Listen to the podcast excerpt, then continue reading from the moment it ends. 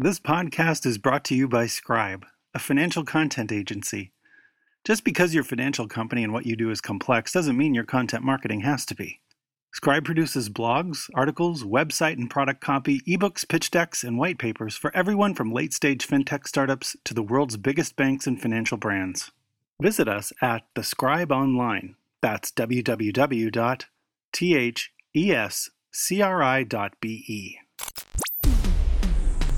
This is Stream It or Leave It. I like it a lot. Looking for something to watch? You have my undivided attention. We break down the best of streaming TV Well, you know, that's just like uh, your opinion, man. so you can stop scrolling and press play. We talk. We hook up. I smoke them up. We watch TV. It's great. Tune in each week for our take. That's what I do. I drink and I know things. And now, action. The uh, stuff that dreams are made of. And don't call me Shirley. Welcome to Stream It or Leave It. I'm your host, Shindy, and with me are Matt. Hello. And Jeff. Howdy. And today we are actually in for a little treat. We're doing a little something different. For all of you Netflix subscribers, you may have noticed that as the holidays and the awards season is approaching, that there are some seriously huge movies that have arrived on the platform or are arriving. And so the two buzziest movies so far are Power of the Dog, which is the long awaited drama from writer director Jane Campion. You may have uh, seen her work, The Piano, along with the star studded satire Don't Look Up from writer director Adam McKay, who also did Anchorman. And then also what they claim to be their quote biggest film ever, the action blockbuster Red Notice from writer Rawson Marshall Thurber, who I had to look this one up, but apparently he did Dodgeball back in the day. Mm. So that mega hit. And so we've taken the time among the three of us to watch all of these blockbuster movies. And by the end of this show, you will know whether we think you should stream it or leave it. So, with that, we're going to take a look at and talk about Don't Look Up first. According to IMDb, it's about two low level astronomers who must go on a giant media tour to warn mankind of an approaching comet that will destroy planet Earth. So, very interesting film. What were your first impressions before you even knew or dug into this movie or watched it? Matt, take it away.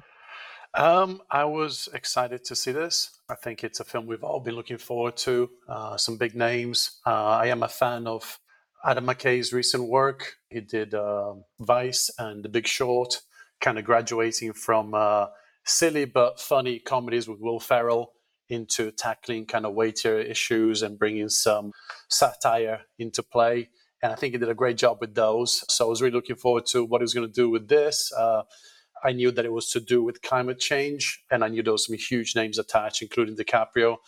But I was a little bit worried that there was too many big names attached, um, that it could be a bit of a circus. But I really didn't know too much about it. So uh, yeah, excited, but a little bit concerned. Hmm. Actually, super interesting um, first impression. Uh, Jeff, what did you think?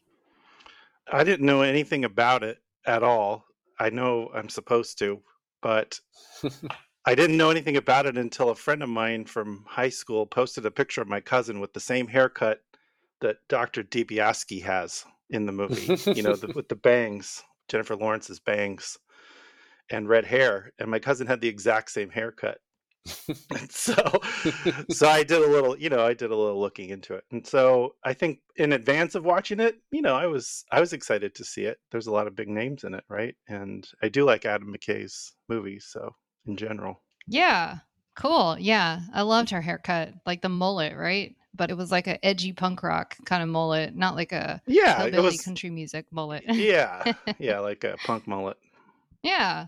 I actually didn't know anything about this movie. I didn't know that it was uh, a dark comedy or satire. I didn't know what it was about. Had no idea that they were playing astronomers. When I looked at the poster, I agree. I got a little nervous when I see like a star-studded cast like that that's sort of splashed across a movie poster because it's already so loaded. Mm-hmm. Like you you think that oh my god, you know, all these big famous stars, it's it's like you expect it to be good, but then obviously you have high, such high expectations that you set yourself up sometimes for failure, which actually goes into we're going to just dive straight in. So on the first point, the film is a satire I actually didn't know that that's what it was at the beginning. There was a moment in the film when, and I don't know if you guys noticed this, where it switches and then you're like, okay, this is a dark comedy Mhm. because in the first half hour or so, you're not quite sure.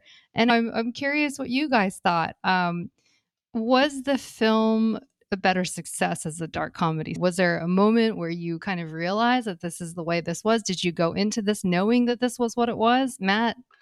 Yeah, I didn't realize just how broad it was going to be. I knew it was a dark comedy, but I didn't realize that it was going to take things, uh, in my view, in such an unsophisticated, uh, on the nose kind of way. I think it was when Meryl Streep came out doing, uh, you know, a female Trump, or when uh, Rob Morgan came out with his toupee, that I realized where this was going. I went, oh. And it was a shame because I thought that, like you said, I, I thought the beginning was interesting. A, it's not a bad setup. Uh, and you've got these great actors, DiCaprio and Jennifer Lawrence, kind of starting off this whole caper. And then it just kind of goes very broad very quickly. And it's a shame because it's a smart setup and it's got an honorable aim, you know, trying to to bring up the theme of climate change and show up the flaws in so many important layers of society when it comes to this. But it just wasn't very funny for me. So it smacked me more of something like not another teen movie, uh, you know, or you know, when it comes to an ensemble kind of comedy parody, you know, in terms of the sophistication of the satire, or something like the Jon Stewart movie Irresistible, which I don't know if you watched it, but again, it had a it made some great points and it was quite clever politically, but it wasn't a very good movie. So it's a shame.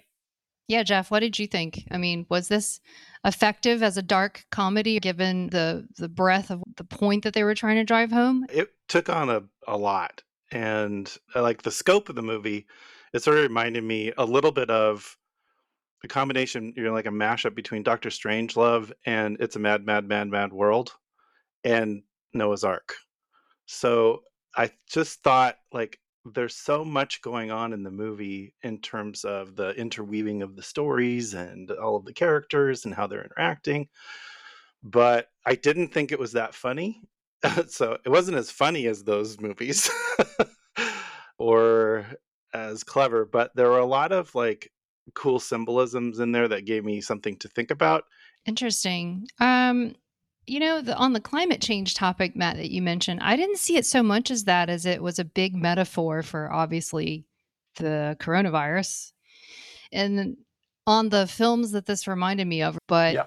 when you're introduced to Streep's president character, it immediately brought like Veep vibes because obviously Veep is like a, a whole satire on just the ridiculousness that is the US government and all of the inner workings and machinations of um, what happens in the Capitol.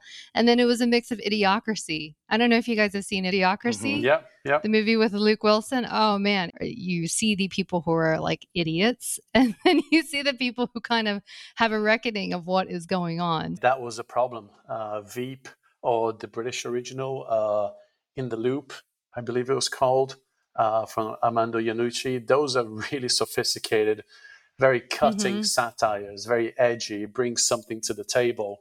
This was just so on the nose. It just smacked of when De Niro got on stage to accept an award, or I think it was at the Tony Awards a few years back, and he just started chanting, fuck Trump, fuck Trump. You're not going to get anybody on board being that on the nose. It's not sophisticated. It's not funny. It doesn't bring Mhm. anybody to the table. So I, I do think it was about climate change, and I think it's trying to to just show how we're ignoring something really obvious that's coming towards us, and we know it's coming, but the media finds a way to downplay it. Those in Yeah. power and, and the public just goes along with it until one day it's going to blow up in our faces. But sadly, a movie like this, as soon as you do the Trump thing, you know, half the country is going to switch, you know, switch to Hulu if we're going to keep in the streaming Yeah. thing. So that's the shame of this. It's got a, it's too Hollywoody, it's too self-satisfied, and like Jeff said, it's just in the end, it's just not funny enough. Yeah. yeah, all good points there. Yeah, Jeff. I think well, it it definitely appears too on the nose, very heavy-handed. Everyone in the movie basically fails in what they set out to do, and because there's no communication between the characters, right? We're experiencing a lot right now, and I think what the movie is effective at, the message that it's effective at delivering is that there is this polarization that's happening with a lot of people, and how media reinforces it, sometimes intentionally, sometimes ignorantly. But I Mhm. think that's really the bigger message of the of the film. It's not climate change or even COVID. It's communication, in my opinion. Fair enough. yeah, super interesting. I I think it's almost like um there was that crossing of the line and I agree with you guys like Veep is so sophisticated and well done as a cutting satire and the moment when they introduced Mark Rylance's character is I think when I realized I was like oh wait a second this is a parody and at first I thought that it was going to slowly play through these astronomer stories but it, it and then when that happened I feel like the movie just sort of tu- went tumbling down somewhere else Yeah. and so Yeah. and then you're introduced to like ridiculous characters like President Orlean and her crazy son. So, yeah, I agree with you both. And on the whole climate change or, you know, whatever the miscommunication among these two polarized audiences, agree with you both. I almost think it's like there's a science there. People need to see it to believe it.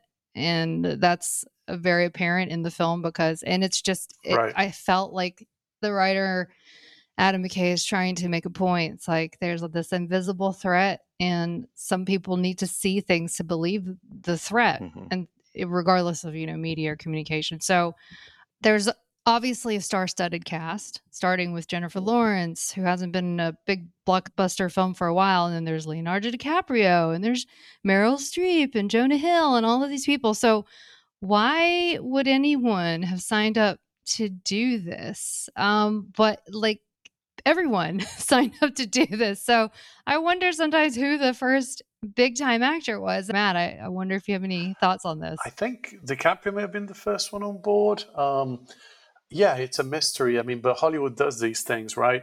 For a while there, there was this thing where every year there was a romantic comedy where everybody in Hollywood was signed up and none of them were any good.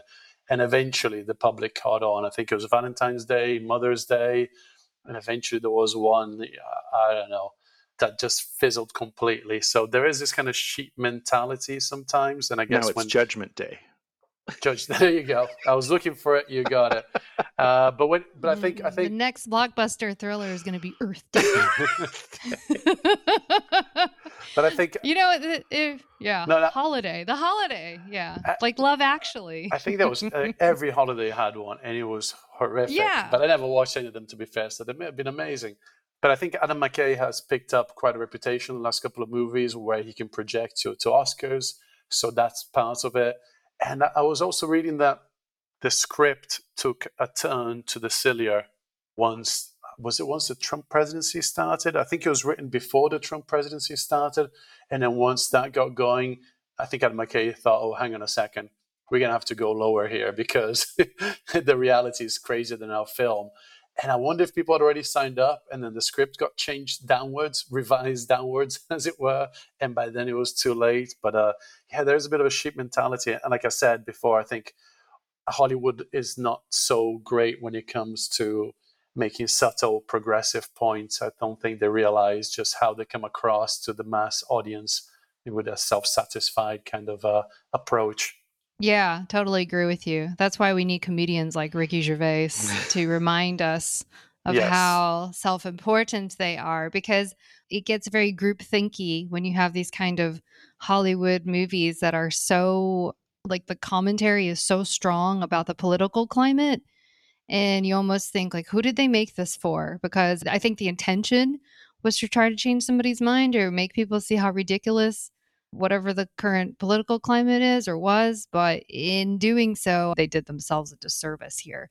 That's a good point, Matt, about at what point during the, the last administration did they write this? Because as the film rolls along, you start to see more and more clues for how they're trying to relate it to current world events, like the President Xi reference, obviously President Mhm. Xi of China.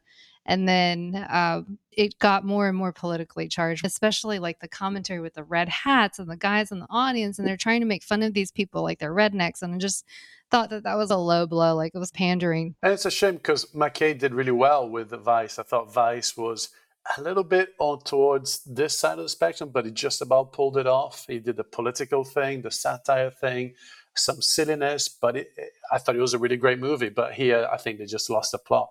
I haven't actually seen Vice, but that makes me want to go back and watch it. Yeah. Um, Jeff, what did you think? I, I wasn't really super impressed. I, I didn't think anybody's performance was particularly memorable. I like Jonah Hill's character; he was pretty funny, but everybody seemed like they were playing themselves in some ways. True. Matt, who did you think did the best or any memorable performances whatsoever? And did you have a favorite character? Huge groan. I mean, no. I mean, I think Meryl Streep seemed to be having fun with her character. It was a very annoying character, but she generally seemed to have to be having fun. Whenever she was on the screen, she kind of lit up the screen, so that was that was a reprieve from the agony. but then, you know, I just can't not mention Mark Rylance. I thought he was awful as a Steve Jobs type of character. I thought he was one of the most infuriating things I've seen on screen in recent years. I mean, there was something about it. It's probably a personal thing of mine. It just there was just something so just utterly unwatchable about his performance. It's a shame because he's a he's an amazing character actor. Jeff, did you who were your favorite characters? Um, if you had any. I I didn't really have any. I like Jonah Hill's character. Mark Rylance made the sort of announcement that clued me into the symbolism of polarity because he says we're going to walk through the pillars of Jachin and Boaz. Jachin and Boaz are the black and white pillars on the high priestess card of the tarot. They're also were outside of Solomon's temple, and in Kabbalah they express polarity. They express opposites, opposition, and so you know you you can't really walk between them. You have to sort of marry them in consciousness. So that's like I'm not going to go into all that crap, but Jeff, uh, br- bringing I totally the got knowledge. that. I totally got that as well. Yeah, I was about to mention that. Right there with you. yeah, I know, but it's like it's like that's when I realized, oh, this is like all about polarity. This is all about this clash of nobody moving, total resistance, you know, like Hmm. so yeah. Fascinating. All right. I, I- dude, I wonder if Adam McKay is like a tarot man. I don't know, he might be a Probably kabbalist. for him to have written. Yeah. Yeah. Well, yeah, to have those references. mhm. Um, J Law, I agree. Just sort of playing herself. When you've seen her in interviews, she sort of has this sarcastic kind of quality. She's kind of funny, and but uh, yeah, I just thought she was herself. Um, agree with you guys. I like Jonah Hill's that whole creepy Oedipal son thing happening. Oh, he had some Um, funny lines. it though. was he some bizarre. improv lines actually. He had some good Yeah. good lines, and then it was almost like a commentary, like a reverse Trump's affection for Ivana, but it was weird because he's talking about like calling his mom like a smoke show. Yeah, or sorry, Iv- Ivanka. um, yeah. Anyway, and, and then I did like Streep's presidential character. She, I like that she was like a detestable character for once because she always plays an endearing character Yeah. where you like love her. But it was nice to see her um, in a role that is yeah exactly and then mark rylance so i know that you thought he was unwatchable and i think that's what made his character great because he is truly despicable. I think he really embodied that mix of everything you hear about all these famous tech scions and their weird habits and character obsessions like you like you hear about Pete Thiel getting like blood transfusions from 15 year old men and then the the weird like idol like quality that Steve Jobs had and just the strange robot automaton like that Mark Zuckerberg is Bezos and his megalomaniacal thing is just I feel like he took all of those different people and compressed it into this one character which is why I thought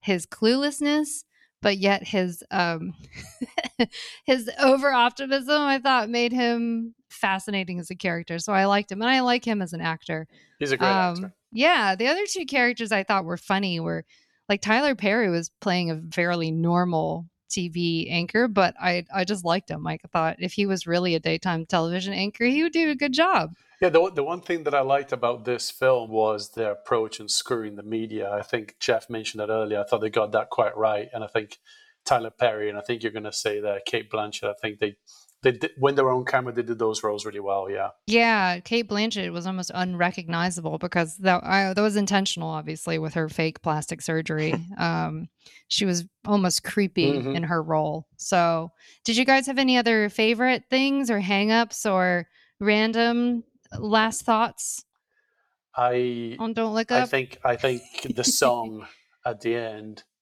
is hard to ignore. I actually had to fast you forward. mean through it. Ariana Grande's? Yeah, I actually had to Oh. fast forward through it. It was just the apex of misguided self satisfaction. It was unbearable. I mean, to get to that point in the movie and feel like you're gonna throw in a song, then we're gonna be laughing to the lyrics, and it's it was just oh, it was uh, stomach churning. Yeah, her name in Hebrew, by the way, her last name, the character's last name means understanding. Bina. So clever. Oh, hmm fascinating, Jeff. Thank you Mhm. for those nuggets of wisdom. You're welcome. But you know, it's it's not any different from what would actually happen. I feel like all of those things are commentaries of, of the ridiculousness because you have this whole group of people who aren't you're believing one thing and they have a concert to raise awareness and then they hire the biggest pop star of the time to make a song about it. so it's not unlike our society to do something like But that. But do we have So, to listen to but the whole song? No, no, we didn't. The song was cheesy. It was awful. Oh. And um but but I like Ariana Grande as like a singer, but yeah. Do you think that that it was stuff- though that it was a shot at both sides of like wokeness and and the sort of fascism uh, Yeah. of yeah I, th- I thought it was taking a shot at both sort Yeah. of both polarities Yeah. Yeah, I agree. Especially when the I heard that silliness of both song. sides. yeah hmm Yeah, the silliness. Well, you know what they say is like sometimes, eh, no matter what political party you're on or what view, if you're extreme on both sides, you'll just meet somewhere in the middle. hmm Like at some point, you're in the level of ridiculousness. So yeah, a couple of random things I noticed that I really liked. Um, and I have no idea if this is any connection, but Meryl Streep played that author Susan Orlean in adaptation. Remember the? I think it was a book and then a film a long time ago, and Yeah, then here she was film. President Orlean.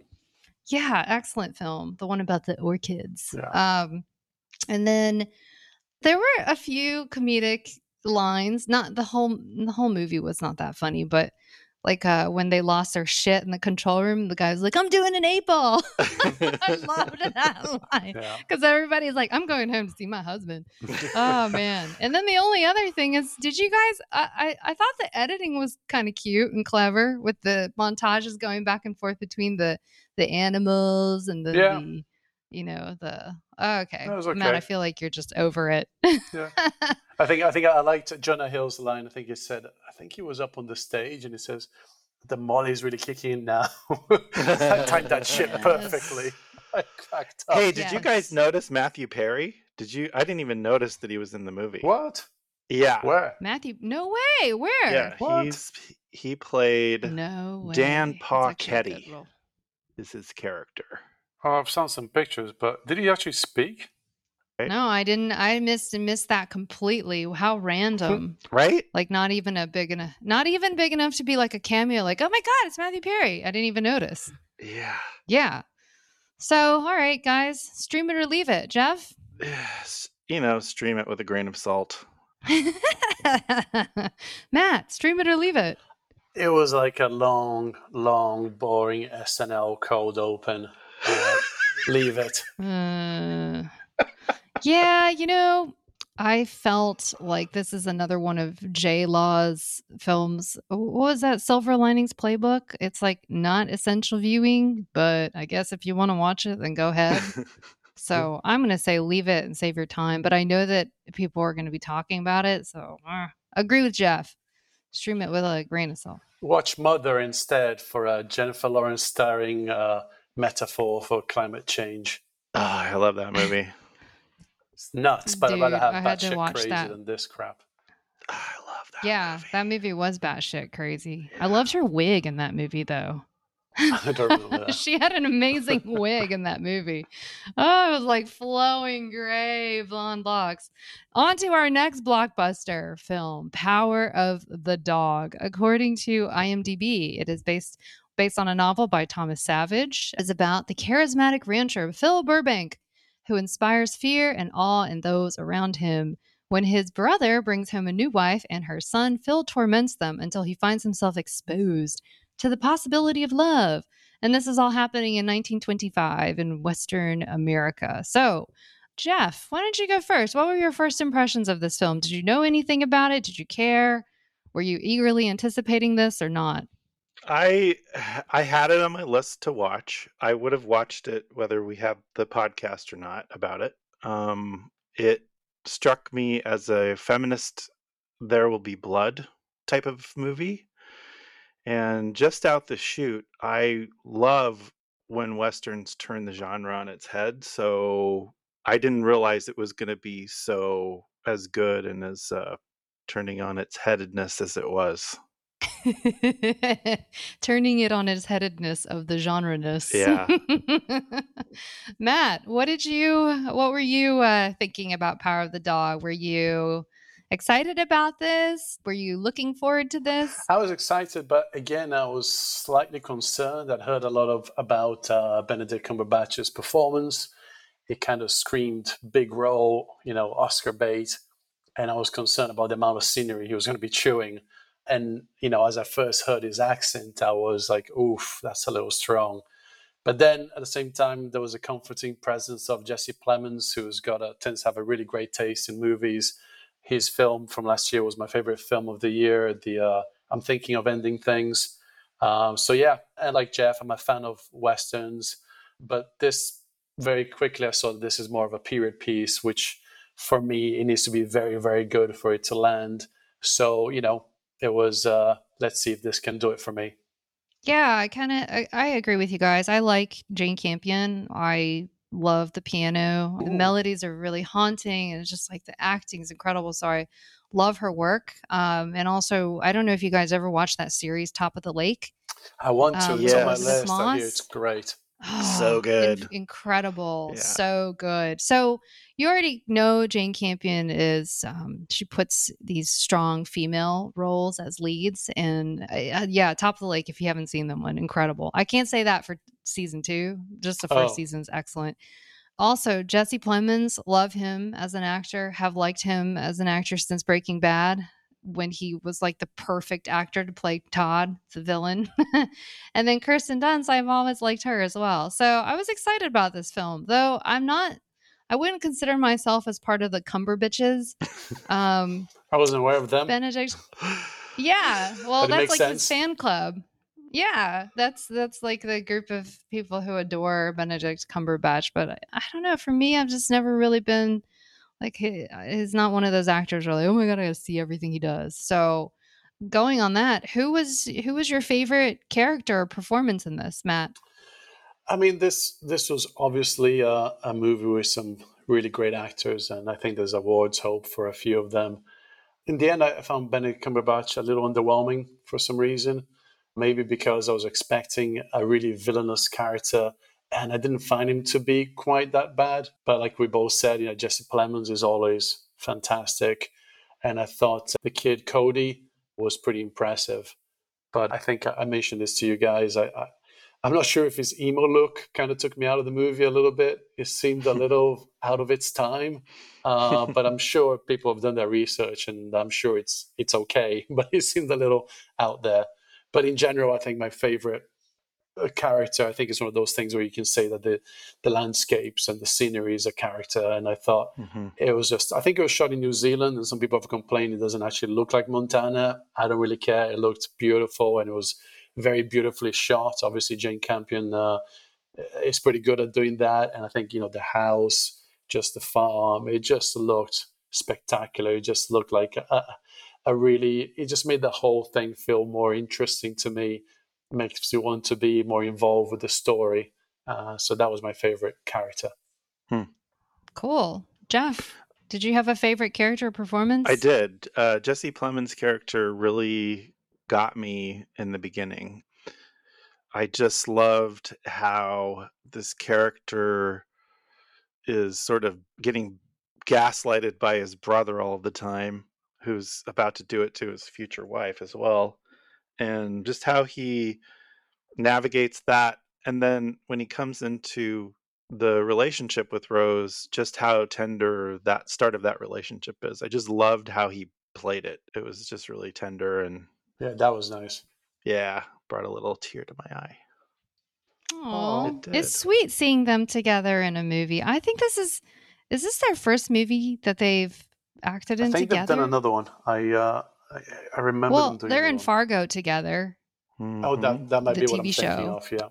Yeah, and then I mean, there's that one Black Mirror episode where she made a cameo, but they weren't like acting Ah, together. that's but I love the two of them together. It's so sweet. Yeah, they, they Um, did make for a for me- nice couple. Yeah. for a little while. Yeah, so s- right. um, you know, on the whole uh Peter's character being a bit too emo, I, I kind of that reminds me of what Jeff's comment was earlier about the whole turning the genre on its head. I think that's interesting because I'm sure there were people who didn't look the usual cowboy Mhm. back in the day, but it's because the movies that we've seen about the old west have never featured those kind of people. So I- I'm glad to see a different kind of character in this setting. Um yeah, he was a little awkward. I liked his role, but interestingly enough, I didn't none of the characters were really great to me. The performances, I felt like what Matt said about the cinematography, the setting, and the music were more substantial for me in this film than any individual performance. So, looking at all together, if I was to rewatch this film, it would be for the scenery, like the cinematography, and for the music only, but not for any specific stellar performance from anybody. Mhm. I thought the music was a little heavy-handed at times. I gotta say. I mean, I know what you're saying, and, the, and in conjunction, the music and the scenery were really quite stunning. But at times, it felt like it was. It was funny because I watched it with subtitles, and it would say, you know, uneasy music, and it just felt like they were over egging the uneasiness. Like, you know, if you weren't sure what was going on, the music would tell you, oh, oh, there's something, there's something bad happening, there's something bad gonna happen. I felt it was a little over reliant on that. Interesting. I watched it with subtitles too. I didn't even notice that. So, spoiler alert for those of you who haven't seen Power of the Dog, um, you could go watch the film and then come back and join us for our deep We'll dive. be here. We'll still be and here. so now, Wow, Yeah. look at that. ah, and we're back. We're still here. So, one of the things that is very clear in the film, and as Jeff alluded to earlier, turning this Western genre on its head Mm. because in the Old West, you see this like, who's the bigger cowboy? It's all about masculinity and revenge. And so, I wonder what you both felt after watching this. Was it apparent? Was it too much? Or did you feel that Jane Campion did a good job of addressing this head on? So, Matt, what do you think? I think it's the kind of film that did something right because I found myself when I was watching it, I was thinking this is pretty good, but it's not it's not really sweeping me up. But afterwards, it kind of stayed with me. I think a lot of it again was the scenery and the music. It has this feel that kind of stays with you. But then, I, you know, it kept me thinking about it. Uh, so I think it did something interesting with the themes. Maybe it was just the way the plot worked out, and you're trying to think, did I see that the twist coming? Did I not see it? Did it make sense? But yeah, I think it definitely did a good job of bringing out these themes of insecurity and uh, masculinity and revenge. Is revenge warranted? Uh, what does it lead to? Obviously, we have a situation here where perhaps if the kid hadn't sought revenge, you'd have been able to actually change this villainous figure with the power of kindness. So there were some interesting things there. I'm not sure it was enough for me, but there was definitely some interesting themes.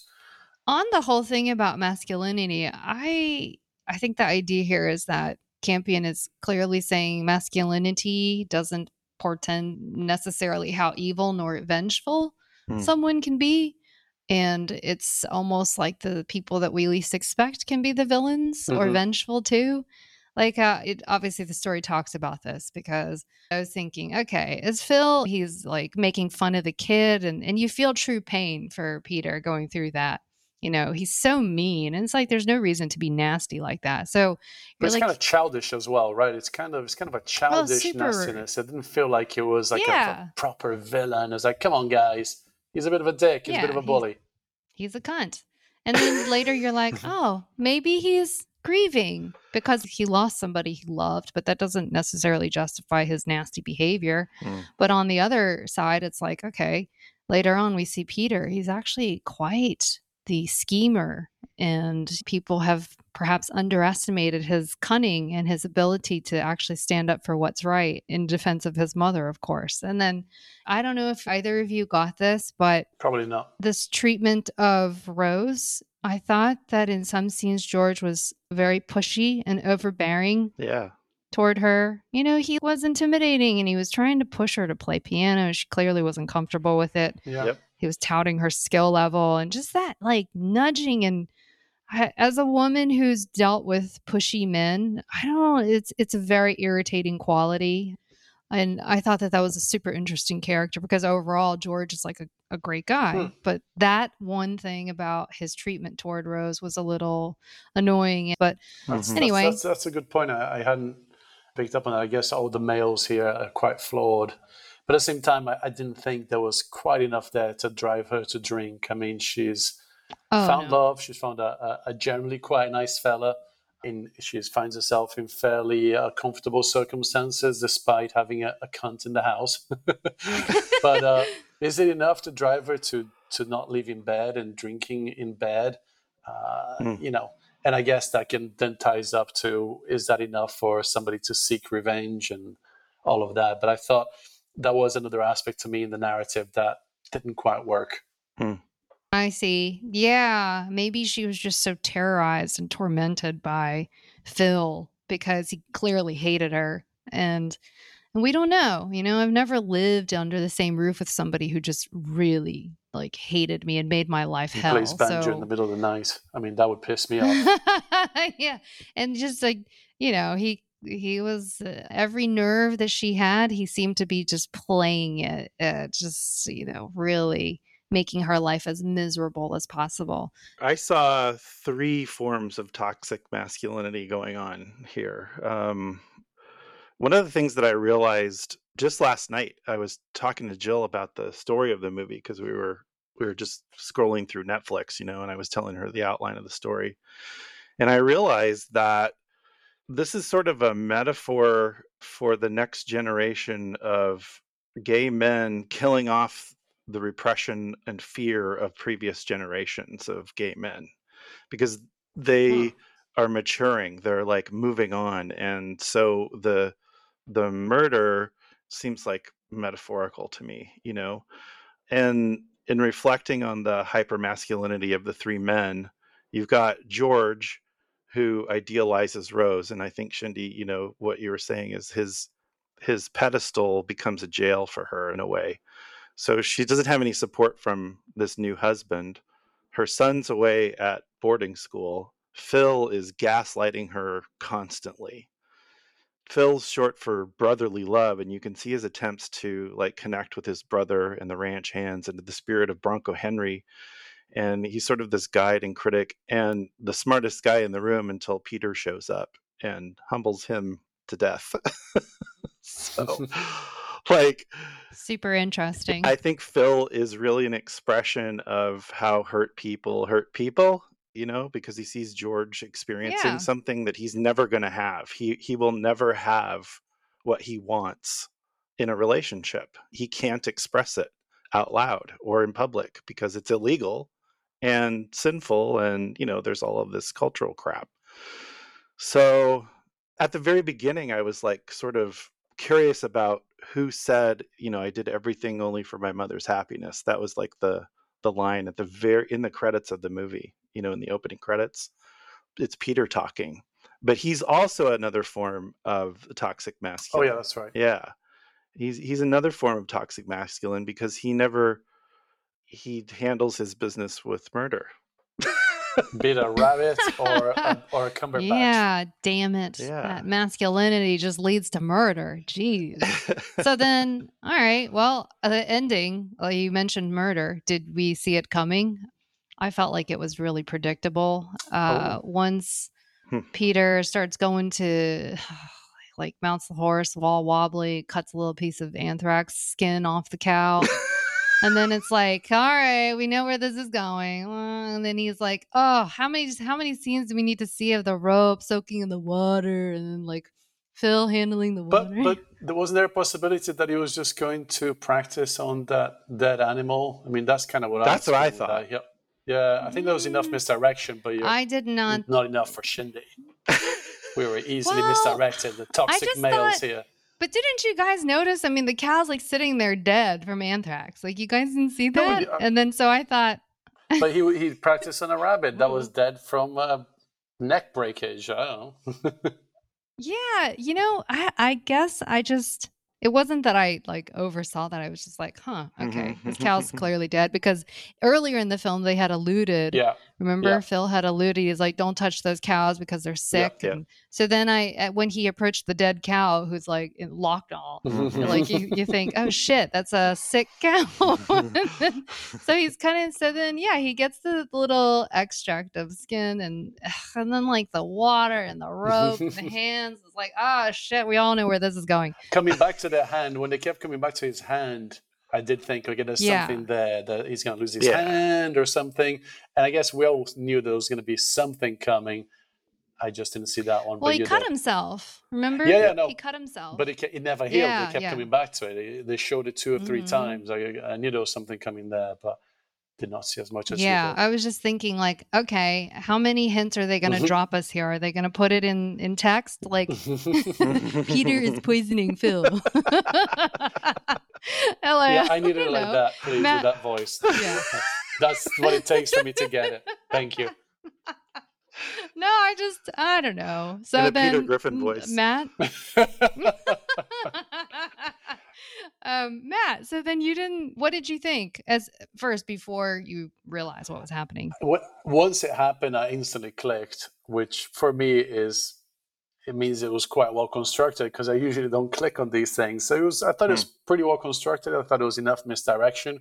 Obviously, not enough for you. It was for some people there wasn't. I thought it was enough because you have all these approaches. You're thinking this might go down the road of oh, there's a real friendship here, or it might go down the road of Phil is just luring him in for the kill, which is obviously the misdirection that is trying to give you.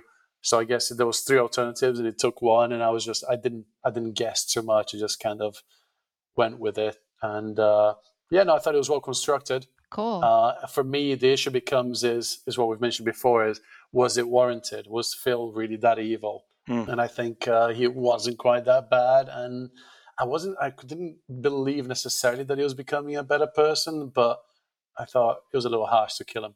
Yeah, that's interesting. I wasn't sure. It was almost like night and day, right? Mm-hmm. All of a sudden, he took Peter under his arm, and Right. was it? It was Suspicious. odd. Like that's. Yeah, it was like that flippant personality. It's not like he got busted per se. It was just that Peter caught him sort of nude bathing, and then all of a Right. sudden it, he just started being nice to him, which I thought was really odd character development wise. So I don't know. I'd, maybe this alludes to what the title is all about. Jeff, maybe you can define, enlighten us all with the definition of power of the dog.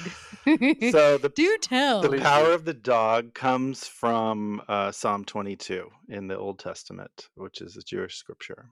And to Christians, it's known as the Psalm of the Cross because in the story of Jesus' crucifixion, he quotes the very first verse of that psalm.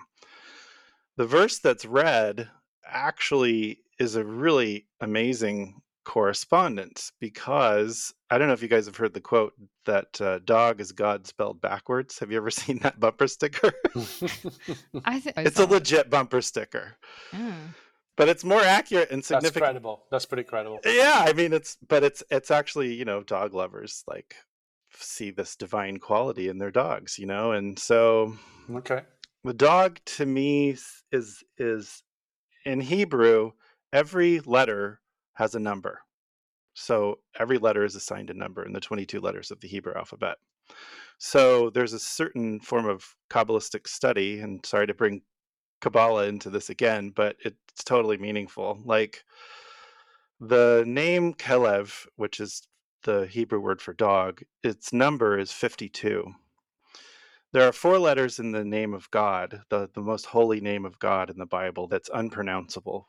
It's been mistranslated as Jehovah, but it's it's not translatable. So that name also, when you spell out each letter of that name, it also totals 52.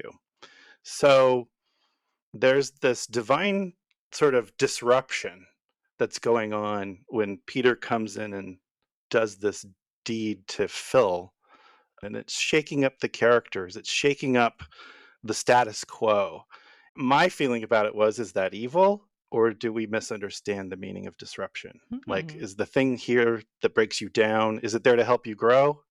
This film being sort of respectful of the period that it's set in it's faithful to the the adolescence of the American West, right? The adolescent consciousness, which you guys were talking about earlier, you know, when he's making fun of, when Phil's making fun of Peter in the restaurant or mocking his shoes. Fatso. Yeah.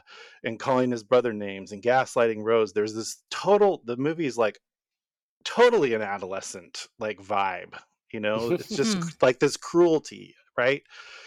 And so, like, I just thought that correspondence was really chewy. Chewy. not anthrax, you know, not anthrax. Uh, rope chewy. Rope chewy. yeah. But uh, just lots to chew on with that. Matt, do you have anything to add to that? To that, breakdown not really. Of the no, title? no. I think, I think, you, I think I'm going to step aside on that one. What's the next cool. topic, please? All right. Well, uh, before we tell you guys whether to stream it or leave it, did you guys have any other faves or hangups, random wild card thingies that you noticed? Uh, what do, What do you guys think of his accent? Um, Ooh, who's? Benedict. Oh, yeah, Benedict. As Americans, eh, I thought it was pretty good. I didn't notice that it was bad. It was close. Yeah. Oh yeah. Yeah. I, I it didn't um like I didn't find it to be off or anything. Okay. I thought it was pretty good. Surprisingly good. Okay. No, he is good. It's just, it's, it's just, I find it a little bit grating his American accent. But oh. you know, when he does Doctor Strange, Mm-hmm. to me, it's very noticeable also. But maybe Yep. because No, I agree. I started watching him in Sherlock Holmes, and it's very noticeable to me. But it feels a little forced. But you guys would be able to Mm. know better than me. It's kind of like when they get Anne Hathaway to play British actresses, like British roles. It's like, Yeah. why? There's so many talented British actresses. It's like, why would you pick the most British English, you know, speaking actor to play this Western role? It's bizarre. So I don't know. Anyway, but stream it or leave it, Jeff. Uh oh, stream it. okay, it was a little, we had to deliberate for a second. I thought we were going to talk. I, that's because I thought we were going to talk about his shoes. Oh, well, actually, that is the one random wild card thing. When Peter's shopping with his mom, Rose, and then he picks up those like funky shoes, I thought that they were pretty much today's vans, like the white high top vans. Yeah, we said thinking, that wow, too. Yeah. are We thought that They too, are. It's a over here. twenties thing. It's a twenties thing, though. If you look at pictures of like F. Scott and Hemingway playing freaking Oh. lawn tennis, like it's very, it's very Great Gatsby. Ah, okay. very cool. Now we I love those Thank shoes. That's, see, this is great. I mean, Jane Campion exposing us to the other side of the Wild West. Yeah. So, okay, stream it or leave it. Jeff, you already went. Matt? I was I was leave it for all along. I thought it was a, a little bit boring, to be Mm. honest, most of it. And but the twist was like, oh, that's pretty cool. I'm not sure it was it completely worked, but now with some distance, I think stream it. I think there's enough there to, to make it worth worthy of a watch. Mhm. Yeah, I think stream it. I think it's one that I'll watch again, knowing, you know, yeah, could be interesting. And then finally, our last Netflix blockbuster up for discussion is Red Notice. Um, according to IMDb, it is about an Interpol agent who tracks the world's most wanted art thief. And so we're going to just do kind of like a short and sweet synopsis and breakdown for you guys because I feel like everybody's seen this movie, or according to Netflix, everybody has seen this movie. So, uh, first takes, Matt, what did you think about this? I mean, this film is the only reason this film is interesting to me is because it's such a big blockbuster that Netflix have said is the biggest film they've ever had. They spent 130 million, I think, acquiring this movie, and it's you know it's a big part of their strategy going forward to get these kind of mass appeal, algorithm friendly films. And you know, when I was actually writing up my notes for Power of the Dog, I kind of wrote down misery porn uh, to to describe some of it. Is it just misery porn? Oh, now, Red Notice That's, is that's just actually very good. it's just misery. Uh, it's just miserable. uh, Mm. I think uh, it was not today was not a good day to start my 21 day complaint free challenge. Uh, oh, yeah. Oh, man. Yeah. It's uh, yeah, yeah. I mean, actually, it wasn't as bad as I thought it was going to be. But man, it's just a mind-numbing, you know, writ- written by algorithm attempt to do Indiana Jones meets James Bond meets Ocean's Eleven uh, with some tequila advertising in it. Uh, it's just, just, Ah, just I noticed unbearable. that too. I thought that was so cheesy with the Aviator Gin product placement. anyway, Oh, and then, Jeff. And, wait, and then there was the Rocks tequila in the next scene. I was waiting. Okay, the Rocks goes on Shut tequila. When's that going to show up? Next scene, he gets tequila poured even out, and I notice. check. I checked. The bottle was was the Rocks tequila brand that's been poured to him at the bar. So we have two different tequilas being drunk within 20 minutes. It's uh, yeah. Anyway, oh well, no. Ryan Reynolds is gin, and Mhm. The Rocks is tequila. so, Uh, oh, yeah. sorry. Good point. Good point. All good. Jeff, what did you think? Hey, look, the only thing wrong with this movie is that it didn't have enough kicking. That's it. More kicking next time, Netflix. More kicking, please.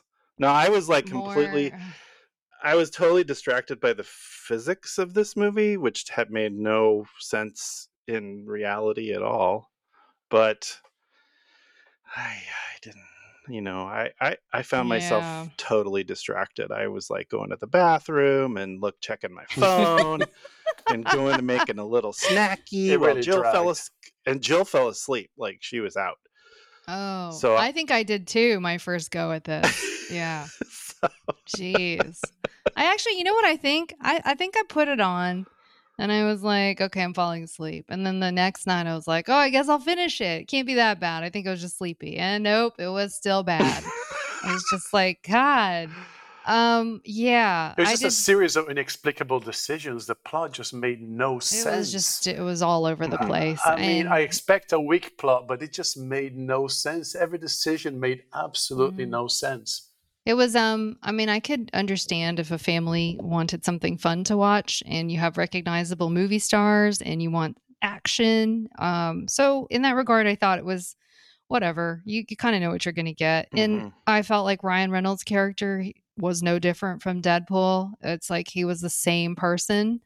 Gal Gadot was like her beautiful badass self. The Rock was the same sort of character, sensitive man under tough exterior. Like I didn't, we didn't see anything new here, and I think that's why it was just easy. Like it's an easy thing; people know what they're going to get.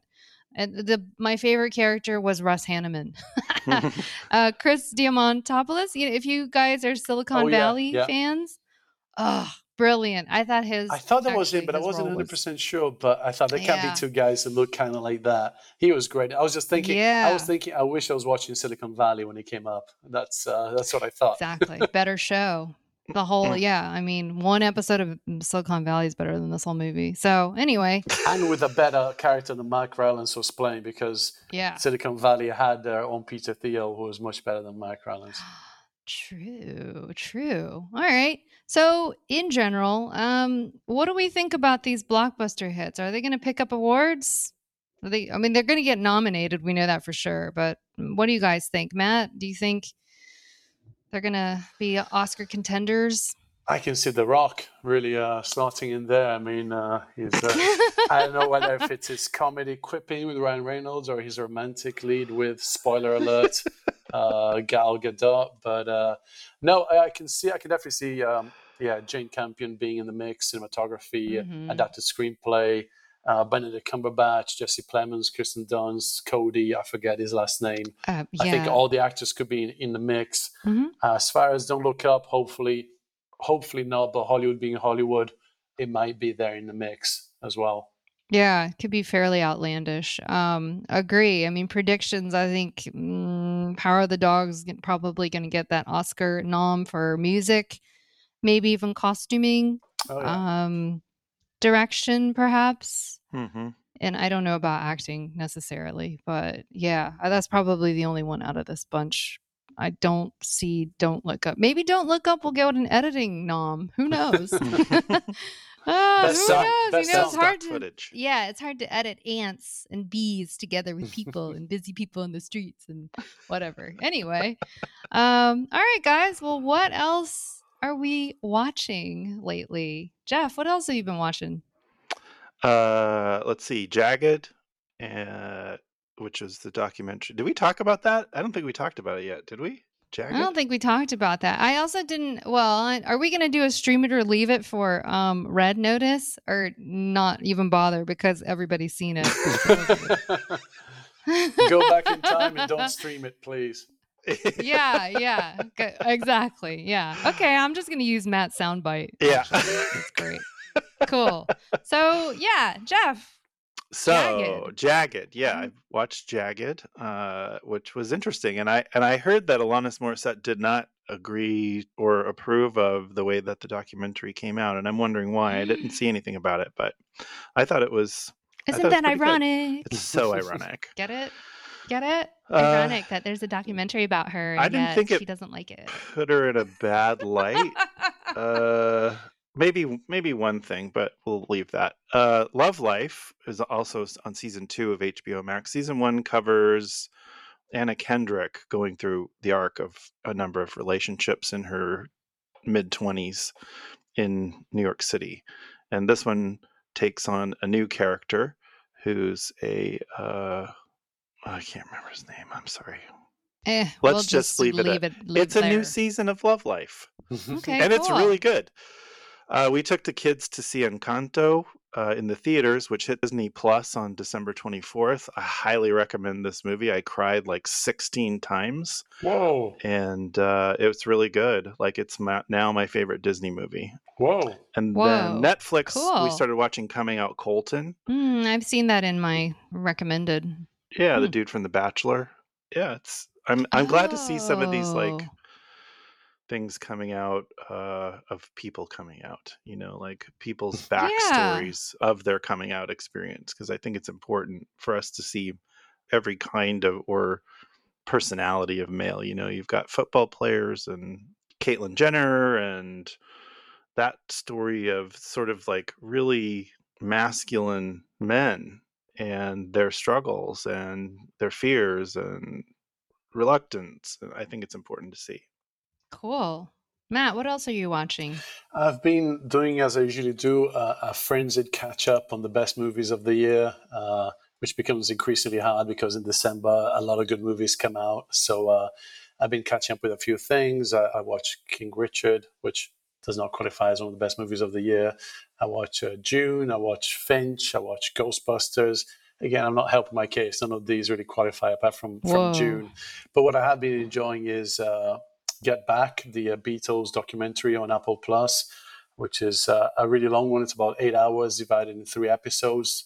Peter Jackson Ooh. has picked up the original tapes of uh, a documentary uh, filmmaker who basically shot two or three weeks of the Beatles uh, recording a, an album on a soundstage for a special. And he's recut it into into a longer documentary, and it's absolutely astonishing to see godlike people, uh, most of them dead, just making music and writing songs, and you can see them coming up with the songs and coming up with the arrangements and bouncing things off each other and joking with each other. And in particular, seeing John Lennon alive and just cracking jokes, and it's it's it's fascinating. I mean, it's it, it's long.